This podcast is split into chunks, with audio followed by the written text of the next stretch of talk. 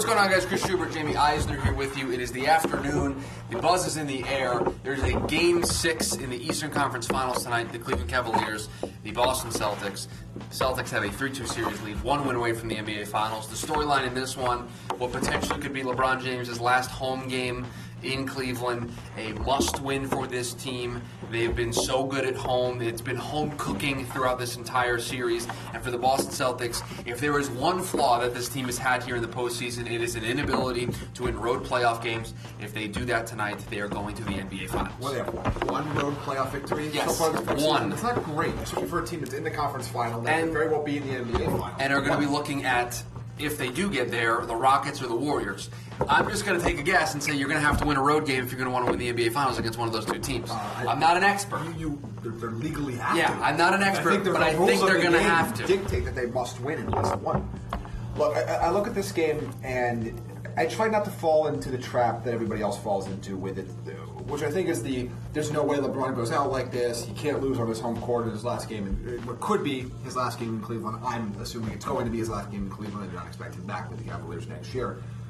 That's not what concerns me about this game for Boston. What concerns me is not necessarily LeBron James, it's Boston and their role players and their ability to show that they can not only win a road game, but look semi competent on the road. Yeah, they got a lot of younger players that just don't seem to have the same energy, the same sort of confidence and swagger is the word that I'll use that they have at home in front of the TD Garden crowd that just gets them energized It's and get them into it. It yeah, really they come on the road and look, Jayson Tatum and Jaylen Brown, it takes them a while to get into the flow of things. And, and when you are doing that, when you put yourself behind the eight ball and don't play well on the road, you're playing against LeBron James. LeBron James is going to put up a lead, he's going to put up points, and you're going to be playing from behind. And it's really tough to play from behind in the road in the postseason against LeBron James when your two star players are under the age of 22 years old. And especially when you look at the Cavs players, you know, again, the, the role, we've talked about this, this, this cliche that plays true in the NBA all the time, and we've seen it happen a number of times this postseason about role players playing better at home.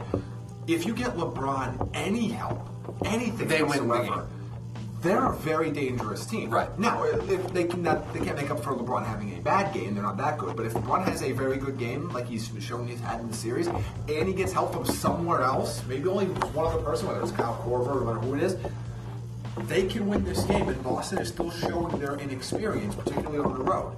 Well, hopefully that Ty Lue has a, a better game plan uh, for how he's going to use Kyle Korver because he didn't use Kyle Korver in Game Five because Kyle Korver's matchup was Semi Ojeleye, and so they didn't use him. So the Cavs didn't have a plan for Kyle Korver. They don't have That's enough, unacceptable. They don't have enough good players on that team to make that choice. I mean, It- you, like, you're not benching Kyle Korver for an All Star.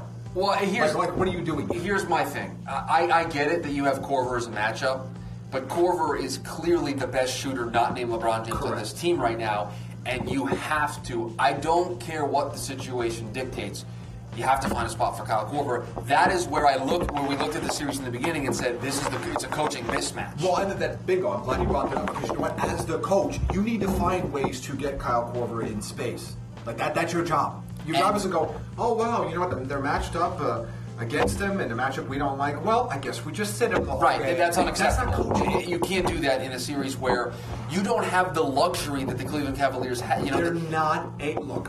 They might come back in the series, but let's, very possible. let's look. Let's on paper. This is not a championship caliber roster. no, It's not. Not close. They don't have the, they don't have the as you said the luxury to just sit. Yeah. Arguably their third best player this postseason, maybe even second best player. I would argue he's their second best player. Uh, it's because he's got a bad matchup. You you not good enough. No, no, not so much a bad matchup, but the matchup we wanted for him, they didn't play the player we Yeah. thought he was going to match up against, so we're not going to play him. You can't do that. You're not good enough. Specifically on the road. You're not talented enough to do it. No, they're not. frankly, you cannot make that decision as a coach. They- They are not. So hopefully there's an adjustment there. Uh, I do not want to discuss the LeBron tired narrative. I don't think he was tired. Uh, I just- Everybody, everybody is fatigued at this point in the season. I don't buy that LeBron James is any more fatigued than anybody else on the team. How about these young players who aren't used to playing this many games in a Yeah. season before they're doing it for the first time? Are they fatigued? Of course they are. As well, well, I, I, to me this is again. I saw the cuts to, to LeBron drinking water as if you only drink water in a sporting event when you're tired. It's true. It's the only time. It's one of those rare things where somebody is getting hydrated It's- at a sporting it's event. the only time, It's actually. very It's odd. the only time it's allowed. Uh, this thi- this is a completely media-driven narrative. So I, I look at this game, and there are two things that, that, that stick out to me, and, and it's the veterans on the Boston Celtics.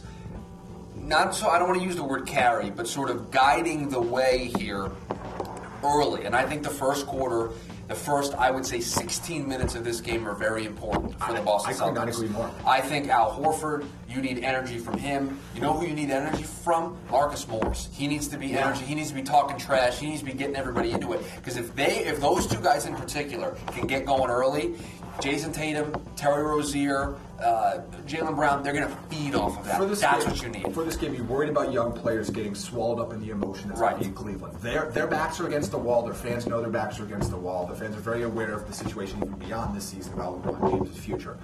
They're going to the Cavs are going to come out with a tremendous amount of energy around them. What you saw last night in Houston in terms of energy in the first eight minutes is what you're going to see tonight from Cleveland. So you got to do two things here. One, you have to survive the initial onslaught because you you are going to feel emotionally. You're going to feel like you are completely You're, engulfed. you're gonna feel, you're gonna feel like you're down 20. So you need you need to survive the early onslaught, and you need to get a lead.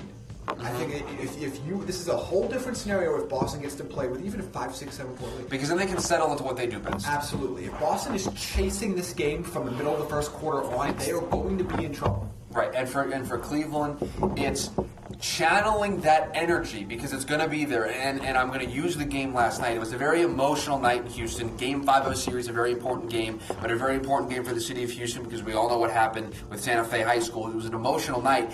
They took that energy and that emotion and they channeled it into they came out and they they flustered the Golden State Warriors. Yes. The problem, they flustered them and they didn't do a whole lot with it. It was a tie game at halftime. At the end of the first quarter, they were only up, what, four or six points, and it felt like it should have been 18 points. Yeah. They didn't capitalize on the emotion that they had. No, they ended up winning in the end. But the Cavs, if they can get, but but, uh, but the difference is the Rockets are a very good basketball team. I don't think the Cavs are there yet. no, the Cavs are not the The Cavs need to channel that emotion, channel that energy, and get off to a good start.